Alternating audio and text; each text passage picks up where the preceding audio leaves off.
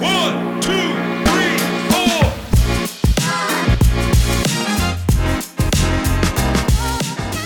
Welcome to the Creativepreneur Show. I'm your host, Lauren. As a brand strategist and designer, I've learned a lot of lessons about how to run a creative business. Some days it's all peaches and cream, and on the others, it can all feel a little much. If you're a creativepreneur or looking to start your business journey and you want to hear from other creatives and business owners who have been in the thick of it, then this podcast is for you. Join me as I share with you stories and free actionable advice so you can start being disruptive and bold all while making bank. Hello, hello, welcome back to another episode. So, this week I wanted to chat about the tools that have been pivotal to my growth in the last two years.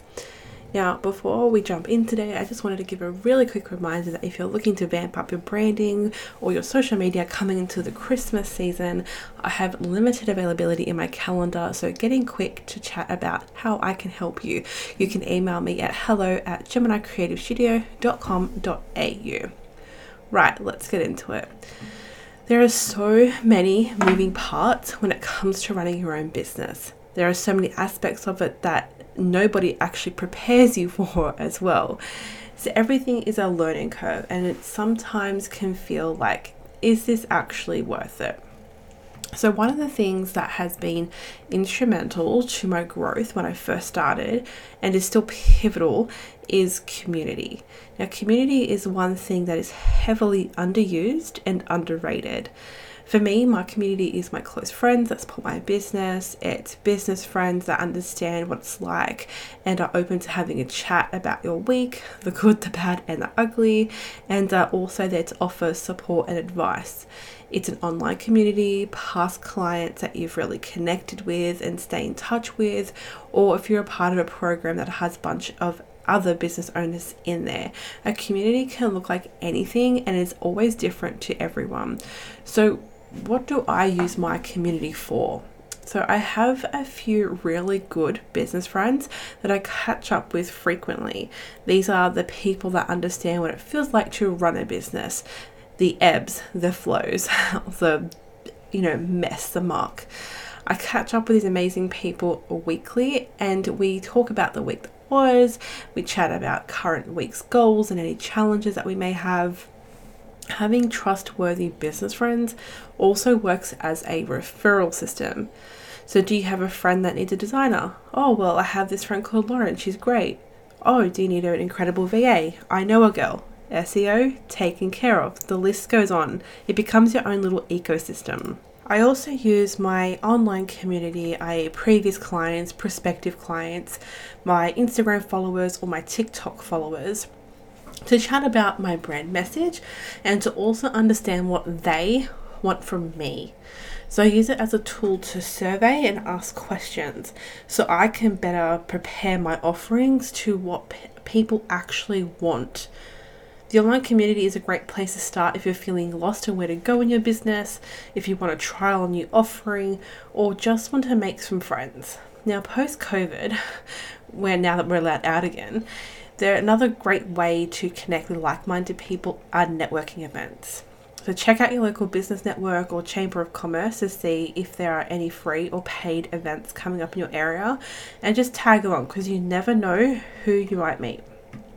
All right, so moving on to some actual tools that I have used that have helped me and my business to date. Now, some of these seem obvious, but I want to talk about how I use them and why it's important for my business specifically. So, first and foremost, the Google Suite. Now, this means email, doc, spreadsheet, meet, and the calendar. This is so everything is in one place and I don't need to go backwards and forwards between programs. It's all just on my browser, which is where I spend most of my time throughout the day anyway. So my calendar specifically is color coordinated. So I know by looking at the color on the calendar what it is I have coming up that week. This helps me show like show me really quickly how many meetings I have booked in as well. So I do this because I don't like having a full week of meetings.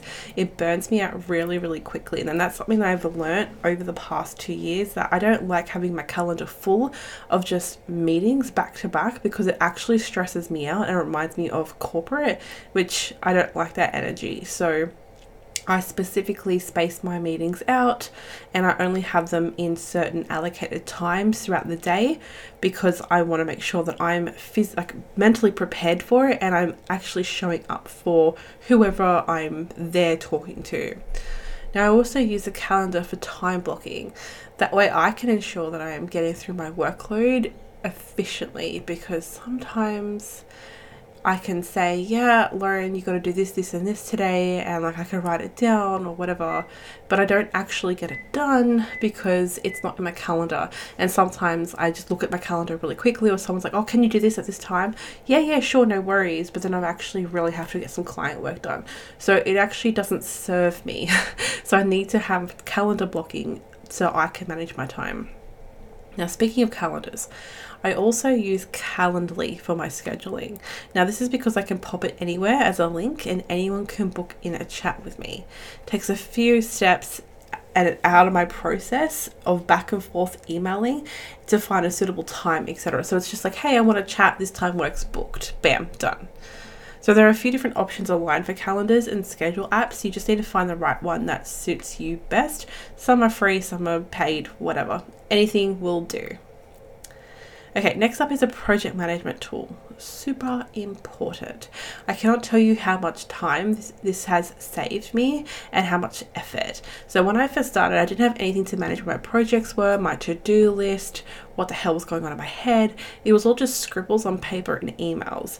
So now I use Notion. So on Notion, I have my business hub on here, my project tracker, and my client portals. So here I outline what projects I have currently, who I need to invoice, and how much.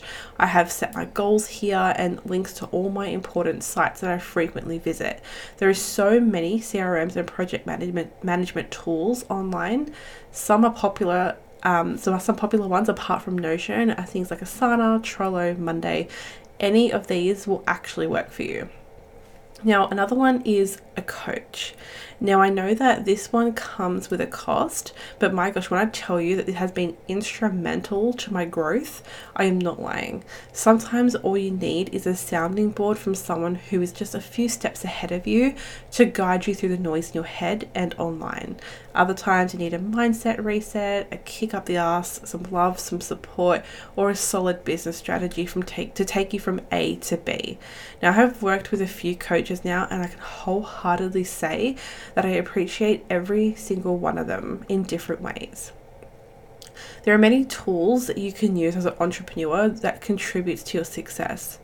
I heard the other day that the difference between a 5k month, 10k month, and a 100k month is how hands on you are in the business.